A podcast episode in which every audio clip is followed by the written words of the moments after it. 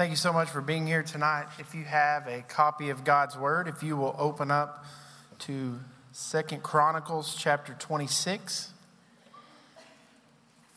On Wednesday, April the 10th, 1912, the White Star Line ship RMS Titanic left dock from Southampton, England, en route to eventually try to get to New York. At the time, it was the largest ship in the world. Here's a fun fact for you it was one of the very first ships with a swimming pool.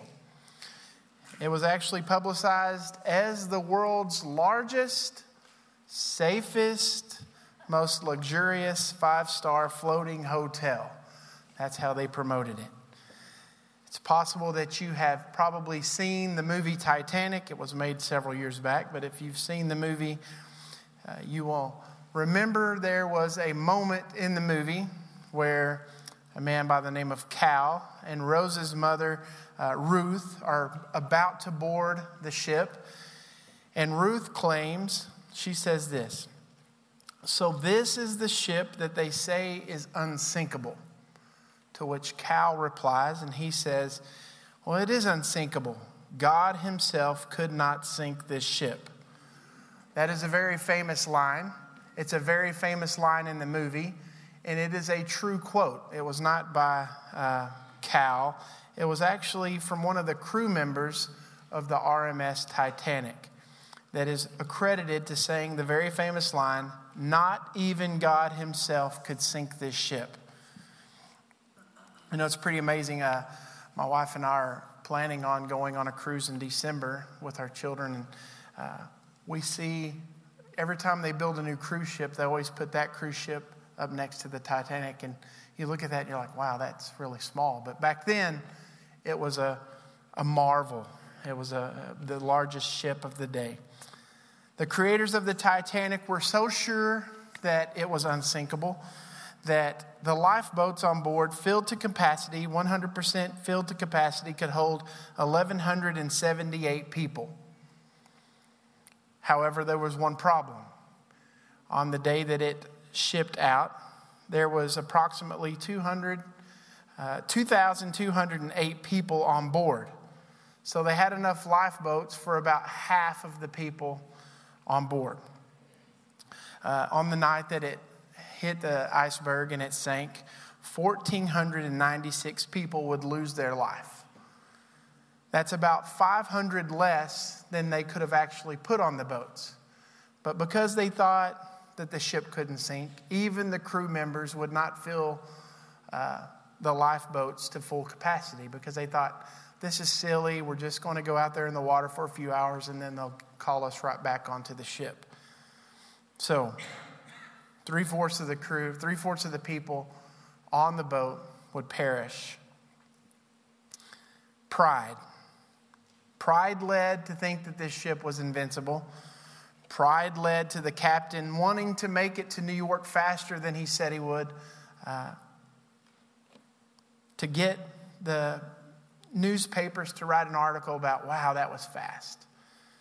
Pride led to put these people in danger. Pride eventually cost a lot of people their lives. And tonight we're going to be looking at King Uzziah. And as we look at King Uzziah in Second Chronicles chapter 26, we're going to see what was once a very successful kingly reign, uh, very promising, gets off to a very great start, eventually will end in a tragic conclusion. Uh, a life that starts off good, uh, as some of these kings, when they talk about them, they do what was right in the eyes of the Lord. They do what is pleasing in the eyes of the Lord, but then, like many of these kings, losing their way towards the end of their life. So, how did we get to King Uzziah? Uh, Uzziah?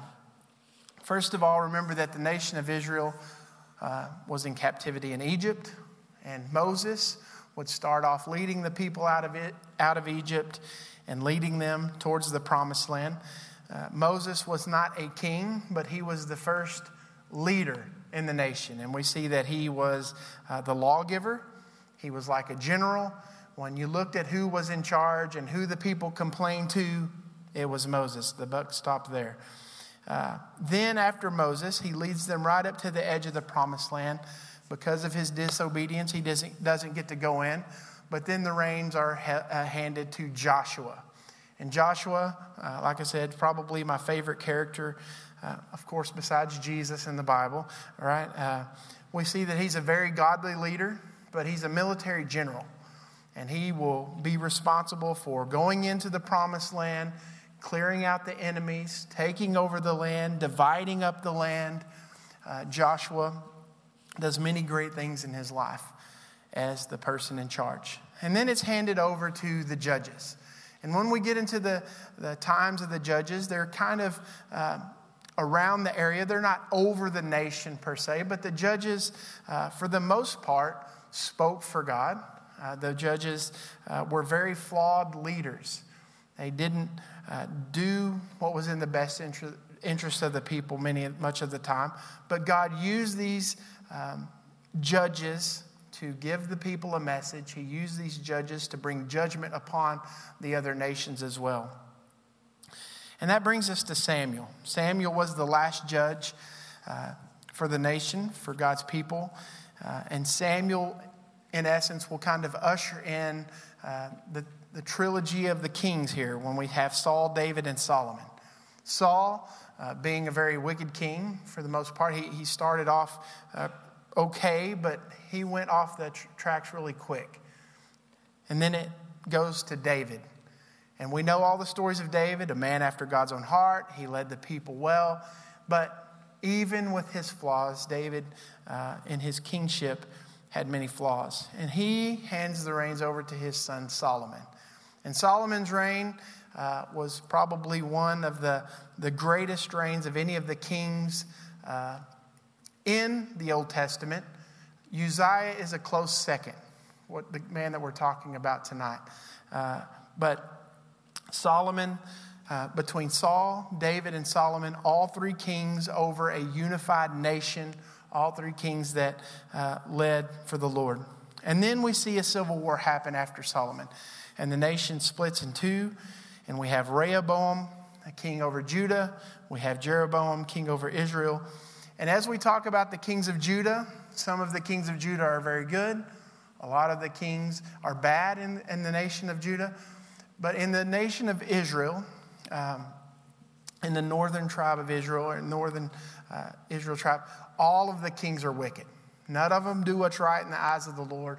They all uh, pretty much do what they want to do. And so that leads us uh, to King Uzziah over the nation of Judah. So, a few things about King Uzziah. First of all, he was voted in as king of Judah after his father was taken captive by King Jehoash of Israel. Amaziah, who was his father, was later murdered after the people conspired against him. It's kind of a weird start for King Uzziah. Um, his father, Amaziah, was the king. He was a king that did what was right in the eyes of the Lord, and he had a pretty long, successful reign. But towards the end of his life, um, he challenged the king of Israel, and not to get into it too much because this is about King Uzziah, not about his father, but he challenges the king of Israel to a duel or why don't you come meet me face to face? It's like your junior high boys meeting on the playground. You know, when we meet out there, we're going to get together and we're going to have a little conversation, right? And so, and as we say here in West Texas, um, his father, Amaziah, is going to bite off more than he can chew. And uh, because he bites off more than he can chew, we're going to see that he will eventually lose to Jehoash in battle, and the city will be ransacked, and he is taken captive. He's taken into captivity.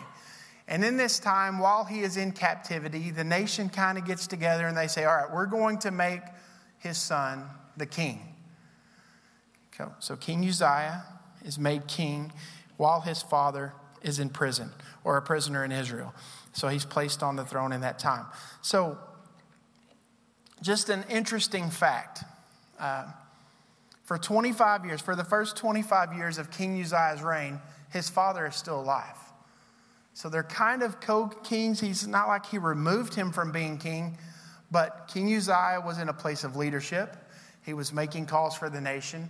He was in charge of the nation while his father was kind of off in captivity. And even when he's released, he kind of runs around trying to hide from people who are trying to get to him. We'll talk about that in a second. Eventually, he will lose credibility with the people. The people will hunt him down, and the people will put him to death, um, putting his son in sole reign over the throne of Judah. And so, here's another interesting point. Not only did he co reign with his father at the beginning of his life, he also co reigns with his son towards the end of his life. So the past 17 years, I mean, excuse me, uh, there's only a middle gap in the middle of his long reign of 17 years where he is the sole king of Judah. 17 years where he's the sole king of Judah, uh, where he reigns. So he reigns a little bit with his father at the beginning, reigns with his son a little bit at the end, and he has about 17 years in the middle where he is the sole king over Judah. Here, here's your second point Uzziah was made king at the age of 16 and he had a reign of 52 years. This is the longest continuous reign of any of the kings in the Old Testament. Manasseh will have a reign of 55 years, but it's interrupted by captivity uh, by the king of Babylon. So when we think about, uh, don't show this next picture before I, I get going, but, uh, but to think about Uzziah's reign, and the fact that he reigned over the nation of Judah longer than I've been alive, and I think I'm pretty old at this point in my life. Uh, it's an incredible run. Don't show the picture yet. So, can anyone remember this? Did he show the picture yet? Okay. If we think about who was the president of the United States 52 years ago today, does anyone have a clue who it might have been? I heard a lots of. Okay, show them the picture. Richard Nixon. Richard Nixon. If you were to go back and keep the same president for the last 52 years, Richard Nixon would still be president today. That kind of gives you an idea of how long King Uzziah reigned uh, in this time. Do I have the wrong picture up there? I just wanted to make sure. Uh, he wasn't my president, so I couldn't have known anyway. So, at the age of 16, he was made king, and he had a reign of 52 years. Uh, point number three uh, Uzziah means Yahweh is my strength. Uzziah is his name in Second Chronicles. We see him by a different name in the book of Second Kings. In Second Kings chapter uh, 15, he goes by the name Azariah, which means Yahweh has helped. So Yahweh is my strength, and Yahweh has helped. And if you were to only read in 2 Kings about Uzziah or Azariah, uh, you'll miss a ton because there's only about nine verses in 2 Kings that give uh, that talk about Azariah, whereas Uzziah has several chapters and it gets into Isaiah and other books that King Uzziah is mentioned in.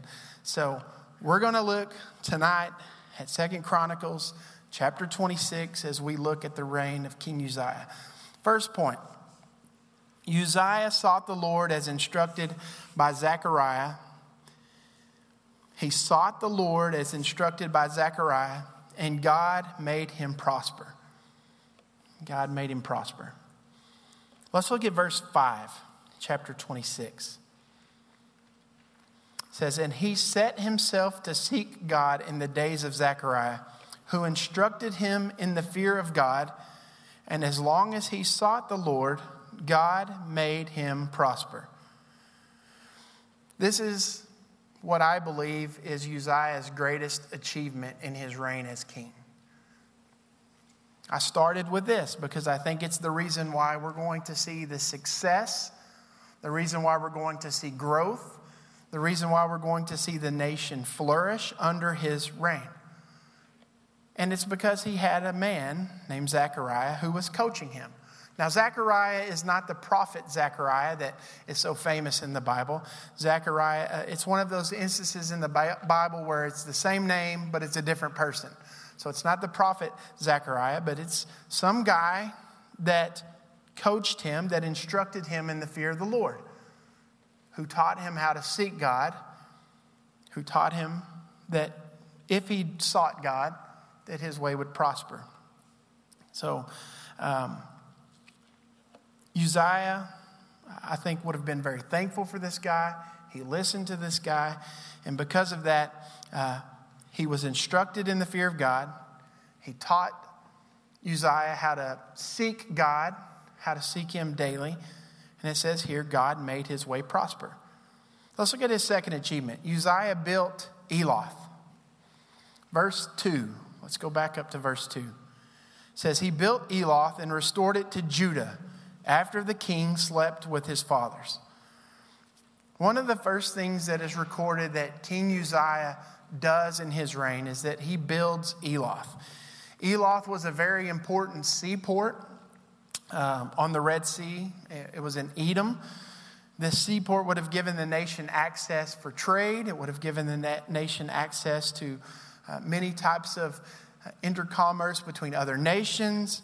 Uh, it was lost during the, the reign of Joram. And if you remember, Jehoram, uh, if you remember, was Jehoshaphat's son who married into Ahab's family. He did what was evil in the eyes of the Lord. He lost a lot of land during his reign as king, and Eloth would have been one of those cities that he lost during this time. This, is, this would be like, you know, having uh, an entire section of your country taken over, and you don't have all the perks of having that land. And so we're going to see King Uzziah in this time. He's going to reestablish that port. He's going to take it back over. He's going to reestablish it, which in return brought in a lot of commerce for the nation.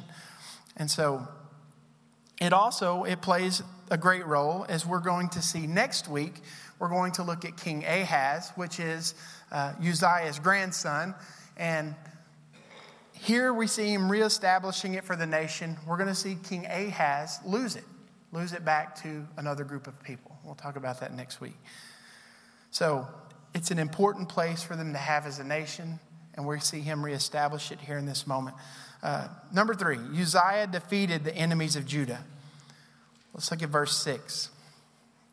It says, He went out and he made war against the Philistines, and he broke the wall of Gath and the wall of Jabneh and the wall of Ashdod. And he built cities in the territories, territories of Ashdod and everywhere among the Philistines. God helped him against the Philistines and against the Arabians who lived in Gur-baal and against the Meunites. The Ammonites paid tribute to Uzziah, and his fame spread even to the border of Egypt, for he became very strong. At points in Judah's history, we see that God will send people, uh, other nations, enemies of Judah, to wreak havoc on a nation who is being disobedient, wreak havoc on a king who is being disobedient. You know, I enjoy, if there's one thing that I keep taking away from all these lessons of the king, is that these nations, these rulers, these very powerful uh, warlords of the day, if you want to say, they're nothing but mere toy soldiers in the hands of God. He does with them as he wishes. If he wants this nation to defeat this nation, it will happen. If he wants them to get revenge and take, uh, take revenge on that nation, he does. He does whatever he wishes. And so, regardless of whether they're his people or not, they're toy soldiers in God's hands. And he uses some of these nations to come in to these kings when they're disobedient to take over land, to punish them. And then, much like we see here with King Uzziah, he's going to use King Uzziah to wreak havoc on them. Much like we see what happens in Second Chronicles chapter 21, just to use an illustration for you, where Jehoram says God stirred up against Jehoram the spirit of the Philistines and the Arabians. So it wasn't the Arabians and it wasn't the Philistines that said, you know what, let's do this. It was God who stirred up the spirit in their hearts to do what they did. And so Uzziah is going to make war against these nations. And even we see the Ammonites, great enemies of the nation of Judah, come and pay tribute to King Uzziah. But don't miss verse 7. God helped him against the Philistines. God helped him against the Arabians. God gave him victories over, over these people. God gave him victories over these enemies that he had. And it was because of the Lord's involvement in his life, where it says, verse 8, his fame spread even to the border of Egypt, and it says he became very strong. You know, it's amazing how God uses these kings, especially those who fear him and they seek him out, uh, how God blesses them in their endeavors. So let's look at number four Uzziah built reconstruction projects. Reading in verse 9. Moreover, Uzziah built towers in Jerusalem at the corner gate and at the valley gate and at the angle and fortified them. And he built towers in the wilderness and cut out many cisterns, for he had large herds, both in the Shephelah and in the plain. He had farmers and vine dressers in the hills and in the fertile lands, for he loved the soil. Along with the military victories, along with the land expansion, Uzziah was able to do building projects throughout the land. And he's going to fortify the cities and make them more powerful, especially against enemies that would come up against them.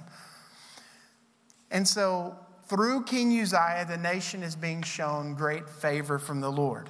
The nation is flourishing under his reign, and God is blessing it.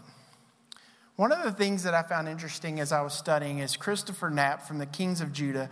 He mentions that Uzziah may have been in favor of these agricultural, agricultural projects and having fertile lands and building these cisterns and having all of these great herds because of the prophecies from Hosea and from Amos when it talks about the scarcity of food. And so, whatever his reasoning is, he's making sure that the nation is growing uh, its herds, that it has the ability to have access to water, and that it's fortifying the cities. Um, even growing the food supply during his reign. Uh, number five, Uzziah expanded the military. Uzziah expanded the military. Verse 11 Moreover, Uzziah had an army of soldiers fit for war, in divisions according to the numbers in the muster made by Jeiel the secretary, and Maaseiah, the officer, under the direction of Hananiah, one of the king's commanders. The whole number of heads of the father's house of mighty men of valor was 2,600. Under their command was an army of 307,500 who could make war with mighty power to help the king against the enemy. And Uzziah prepared for all the army shields, spears, helmets, coats of mail, bows, and stones for slinging. In Jerusalem, he made machines inventing, invented by skillful men to be on the towers and the corners, to shoot arrows and great stones. And his fame spread far, and for he was marvelously helped till he was strong. So, the military expansion. When you think about this military that Uzziah had, it was probably something to behold. And for these guys to march into battle against any enemy, or for enemies to hear about the types of soldiers that he had, they would have been scared to even march against Judah. We see here that he sets up order within the ranks. You know, before there was one military leader, maybe a few military leaders underneath that leader, but besides that, it was just a free for all. And here he sets up military ranks. He puts men in charge of the ranks.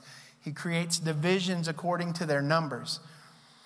You know, some of the other kings had much greater numbers as far as persons in the military than what King Uzziah had.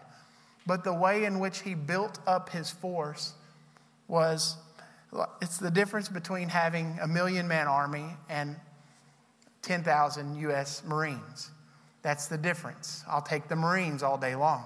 And so when King Uzziah sets up this army and he equips them the way that he does, back in Bible days, if you had uh, most of the people who were soldiers or in the military, they were responsible for getting their own sword. They were responsible for getting their own armor. Not under King Uzziah's reign. He's going to make sure that his soldiers were equipped, and he will do the business of equipping them. Verse 13 says they could make war with mighty power. And that's because I think that they were equipped, they were trained to do uh, what soldiers were supposed to do. You think about some of the things that they had between shields, spears, helmets, coats of mail, that's coats of armor, bows, stones for slinging. Uh, I'll show you some pictures. This may have been some of the type of things that King Uzziah would have created catapults, uh, machinery to shoot arrows, lots of them at a time. And so, all of these things would have been set up on the corners of the cities, on the high places of the city, so that if anyone were to come in, just the act of looking at those military uh, devices in the city, you're like, we can't take that. They'll just pick us off as we try to advance. So their military was beyond um, the standard of any other military. It says they could shoot arrows and great stones from far away. And again, we are reminded here in this passage that his fame spread throughout the nation. His fame, fame spread all the way to Egypt. And it says, because he was marvelously helped. We don't need to miss that fact that God was equipping him, that God was blessing him, that God was the one that was giving him this fame and success. All the way back to the first point. He feared God, he sought God, he did what was right in the eyes of the Lord.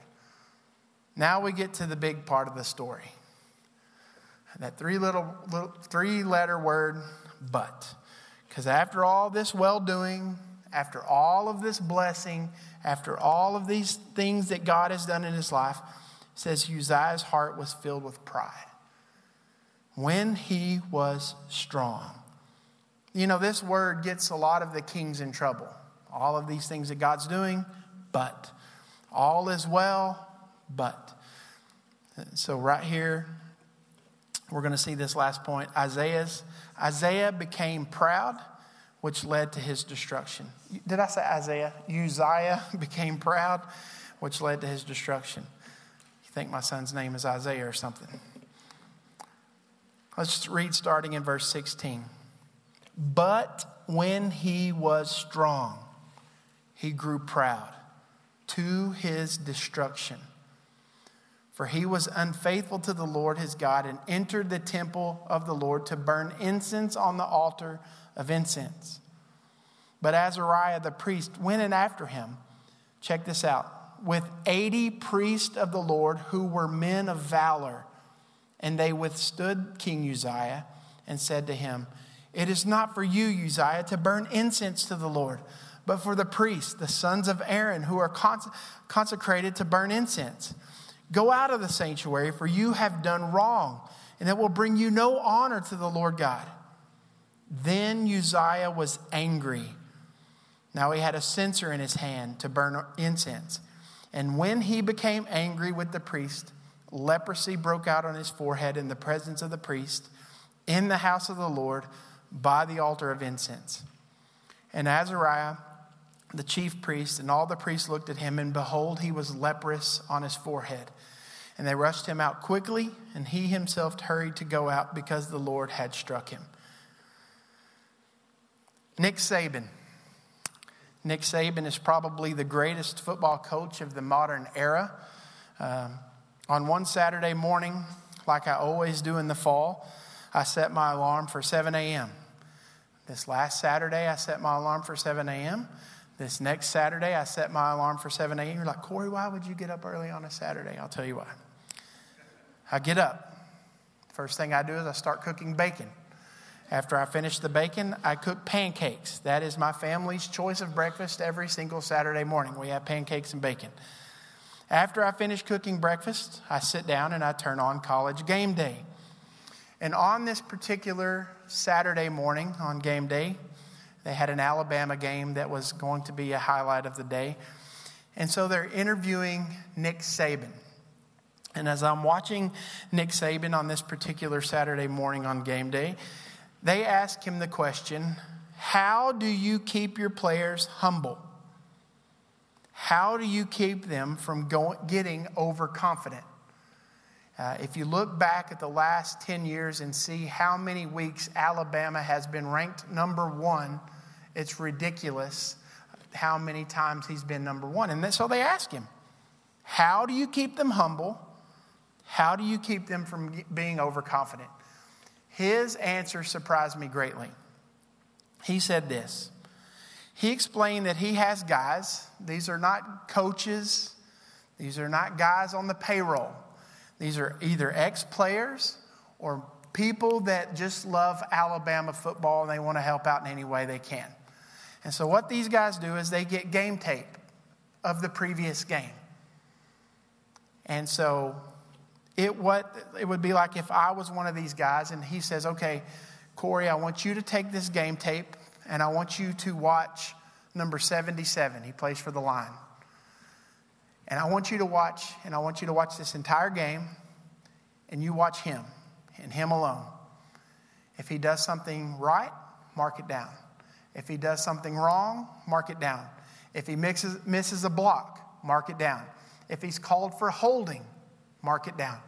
Whatever he does, I want you to mark it down. And then on Monday or Tuesday, I can't remember what day he said it was, this man sits down with number 77. And he does not tell him, good job. He does not tell him why they won the game. He does not tell them anything that he did right. All he does is tell him all of the things that he did wrong. The difference that he could have made if he had made every block. The difference he could have made if he had not held. So he takes them and he breaks them down by teaching them everything that they missed, not everything that they did right. You know, it's hard to keep players humble who are number one week after week won four of the last six national championships. It's hard to keep that type of program humble. Nick Saban says, This is how I do it. Maybe it's possible. I don't know this for a fact, but maybe Nick Saban has read Proverbs 16 18, which says, Pride goes before the fall. So, why do I tell you that? I think Uzziah had lost accountability. I think King Uzziah was filled with pride. I think he was focused more on his success than the one who had given him all that success. He took his eyes off of God and he put his eyes on himself or a situation. It reminds me a whole lot about Peter when he's asked to step out of the boat and walk to Jesus. He was fine for a moment. We got to give Peter props. He walked on water, he was walking out to Jesus. But when he takes his focus off of Jesus and he looks at the waves, he begins to sink. That's, I think, what's happened here with King Uzziah. David Sanford says it like this Uzziah lost sight of God as the true king, and he put himself on the throne. In pride, he saw himself as a ruler with the power to do whatever he wanted, even if that meant breaking God's law. And the result? he decided to go in and offer incense. This was worship. This was a part of worship in the temple. But that was not his role. That was definitely not his role as the king. I mean, this is a part of worship, 100%, but this was not his role in worship. And it's definitely not the way that God intended for it to be. This took me back to Egypt. You think about the God's people coming out of the out of captivity. Um, we see God's people uh, get to a certain spot. Moses goes up to meet God, and what, what do they do while he's away? Well, let's build a golden calf, and let's name him Yahweh, and let's bow down and worship him. They began to worship this golden calf, and it says here in this moment, 80 priests men of valor withstood the king from making this mistake.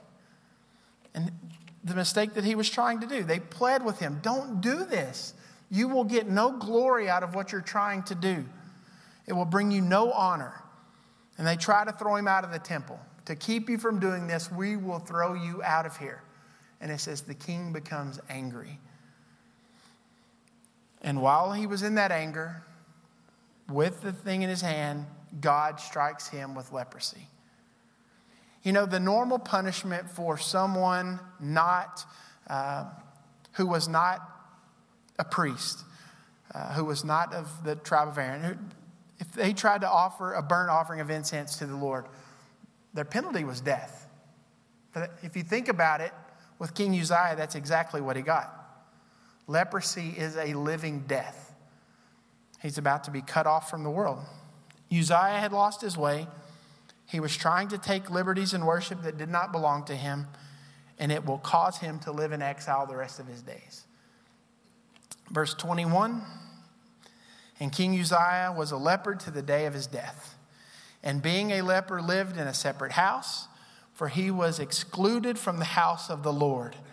And Jotham, his son, was over the king's household, governing the people of the land says, Now the rest of the acts of Uzziah, from the first to the last, Isaiah the prophet, the son of Amos, wrote, and Uzziah slept with his fathers, and they buried him with his fathers in, in the burial field that belonged to the kings.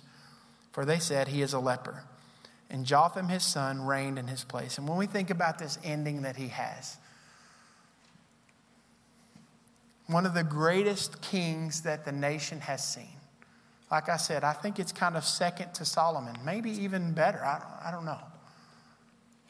But you think about his reign, you think of the things he did for the nation. And for him to try to do something in worship that did not belong to him, it caused him to be cut off from the people, to be taken away from his kingship.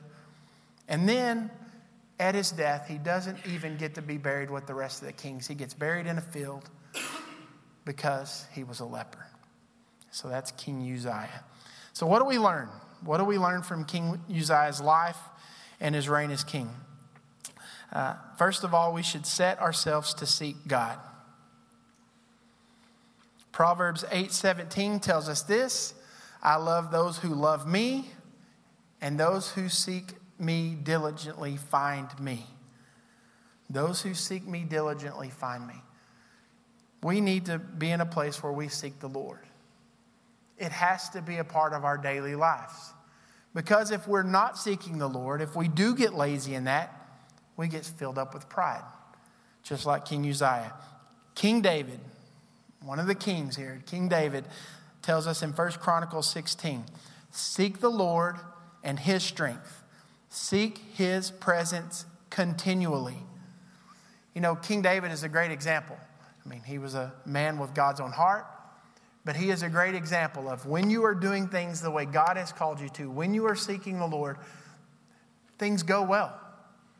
When you try to do things on your own power and the way you want to do it, the train goes off the tracks. It doesn't end so well for those people. And so we, just like the kings, just like everyone in life, we are prone to wonder. We are prone to leave the God that we love we must commit to seek God. We must seek Him diligently. We must seek Him continually. Uh, secondly, we must have someone in our life who can hold us accountable. We need accountability. As the writer of Hebrews tells us, to consider how to stir one another to love and good works. We all need people in our lives who will tell us the things that we don't like to hear, who will tell us when we're messing up, you know, it's like that person for Nick Saban. I, I don't want to hear that I missed a block. I don't want to hear that I had a bad holding call.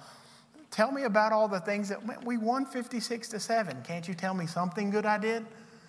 We need people who will tell us the things that maybe we don't want to hear. Maybe when we are off just a little bit.